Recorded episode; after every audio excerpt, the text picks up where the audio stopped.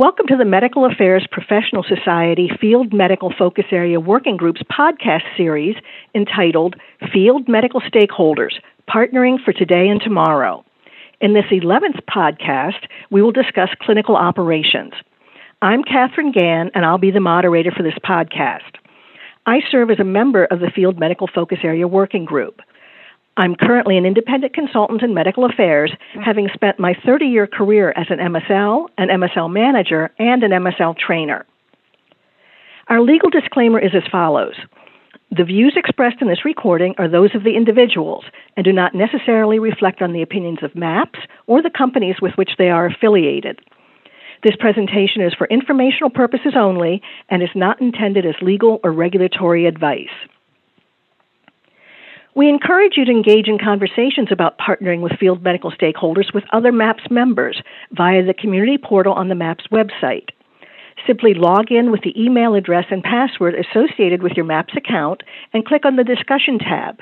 Then scroll down to Field Medical to post a question or review previous postings. The objectives for this series of podcasts are that at the end of this series, the participant will be able to 1 discuss the functions and activities of key internal stakeholders, and two, identify potential areas for compliant collaboration by MSLs with key internal stakeholders. I'd like to thank today's panelists for sharing their subject matter expertise with the MAPS membership. Speaking today are Wendy Fraser, Executive Director, Global Field Medical Center of Excellence in Scientific Training, Global Medical and Scientific Affairs at Merck, and Wendy's going to be our interviewer. And Greg Larson, Vice President, Global Clinical Operations at Ultragenyx, and Greg will be our interviewee. Wendy, I'm going to turn this over to you. Can you please get us started by telling us a little bit about your role and about your background? Thank you, Kathy. It's a pleasure to be the interviewer for this podcast. As you mentioned, I'm at Merck, where I have spent my entire 22 year career. With a PhD in biochemistry, I have spent the majority of my time at Merck in medical affairs. I've spent a considerable amount of time in field medical roles, various levels of management, and now lead the Global Field Medical Excellence and Scientific Training Team. Greg, before we jump into the interview, can you take a few moments to share with us your educational background and career history to date? Thanks, Wendy. It's a pleasure to speak with you today. I have a PhD in physiology, and I've spent 30 years in pharma working with more than 10 companies. I started in medical affairs as a medical liaison and then running ISTs and phase four clinical studies.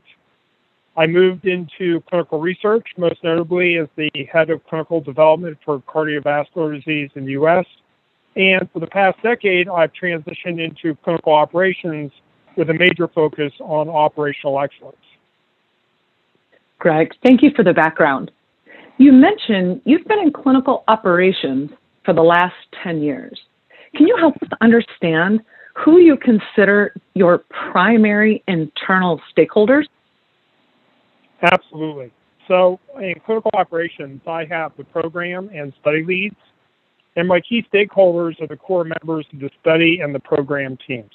So this includes clinical development, data management, biostats, safety, regulatory, and project management.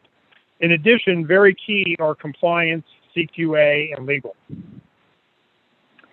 So, can you share with us the ways that you support and collaborate with internal customers? So, both from a short and a long term uh, perspective. I have regular one on ones with the heads of the functions and departments to establish strong business relationships.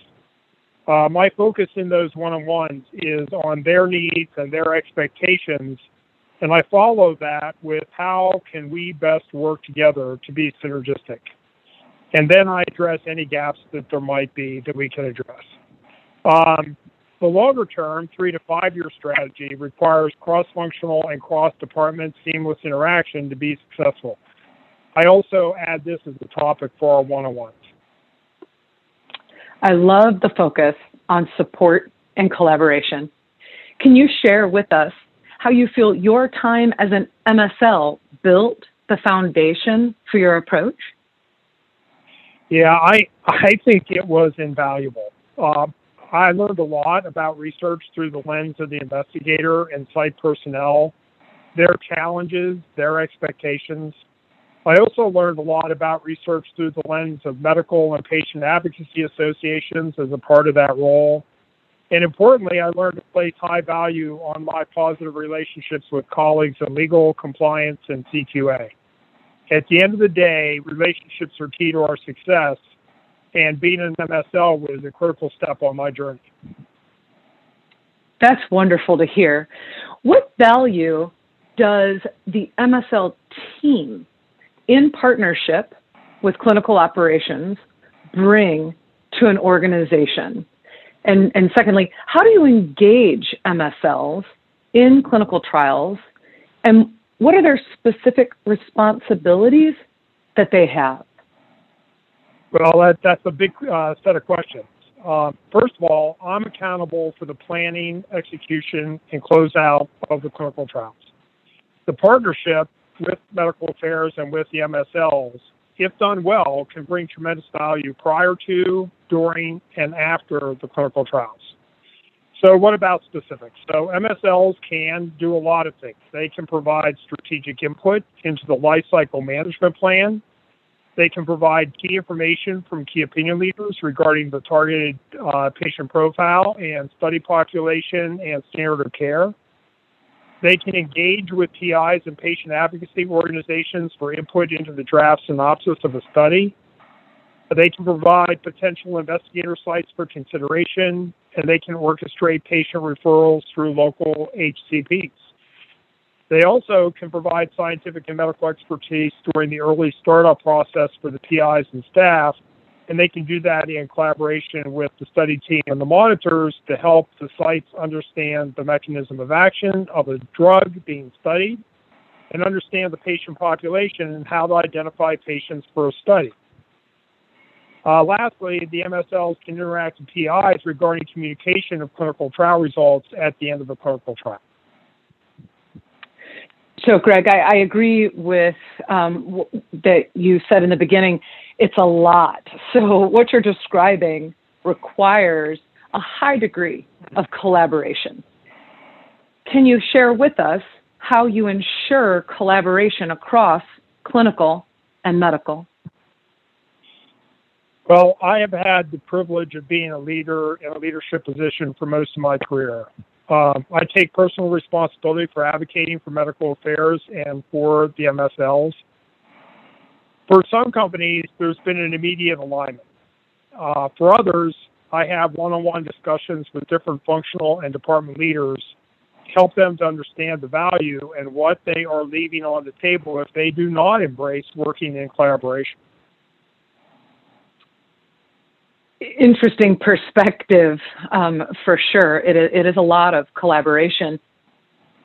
Similarly, how do you ensure role clarity between the MSL and, for example, the CRA or any other roles that interact with an individual investigator so as not to, for example, confuse the investigator? So, clarity between the MSL uh, monitor and the clinical study team roles is really, really key. Um, I approach this in two ways.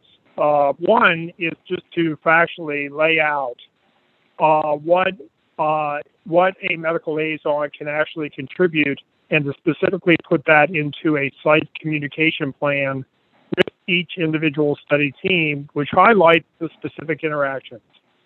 So, uh, not in any priority way, but just to highlight one example would be that the MSL and CRA are to meet with the site together, and the MSL covers the section of the protocol describing the mechanism of action and the study population, while the monitor focuses on other aspects. I have a bit of fun with the second approach. Uh, over my career, I have frequently been asked we want the medical liaisons to help with enrollment and trial details. Is that okay? Well, I respond that as long as they take the over 100 SOPs and training, I'd be happy for them to do so. Of course, I've never had anyone take me up on the offer. My point here is that the MSLs have experience and a major role to play, just like those in clinical operations. The key is open, transparent discussions and alignment. When we do that, then everyone contributes, and it can result in synergistic value for the organization. Greg, thank you for sharing with us your insight into the role of clinical operations and how this role best interacts with its medical affairs counterparts. Kathy, back yeah. to you. Thank you, Wendy. And I want to thank both you and Greg for participating today. I heard some key takeaways. One is that relationships are key to success. And we all know that as MSLs. And so, what we're trying to do with this podcast series is help our MSLs build a relationship so that they can help you in clinical operations, Greg. So, also focusing on your needs and expectations, just as you do with your internal customers and the external stakeholders. So I think there's a great lot of synergy, and a lot of the MSL skills are certainly transferable, and also should help them understand how to best work with your team. So, certainly, our audience should now have a better understanding of the role and function of clinical operations and how our MSLs may compliantly interact with you. This has been the 11th podcast in our series on the topic of field medical stakeholders partnering for today and tomorrow. And if you're a MAPS member, thank you for supporting MAPS.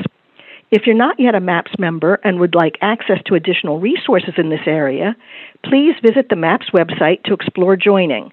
And that website is medicalaffairs.org forward slash membership. This concludes the podcast.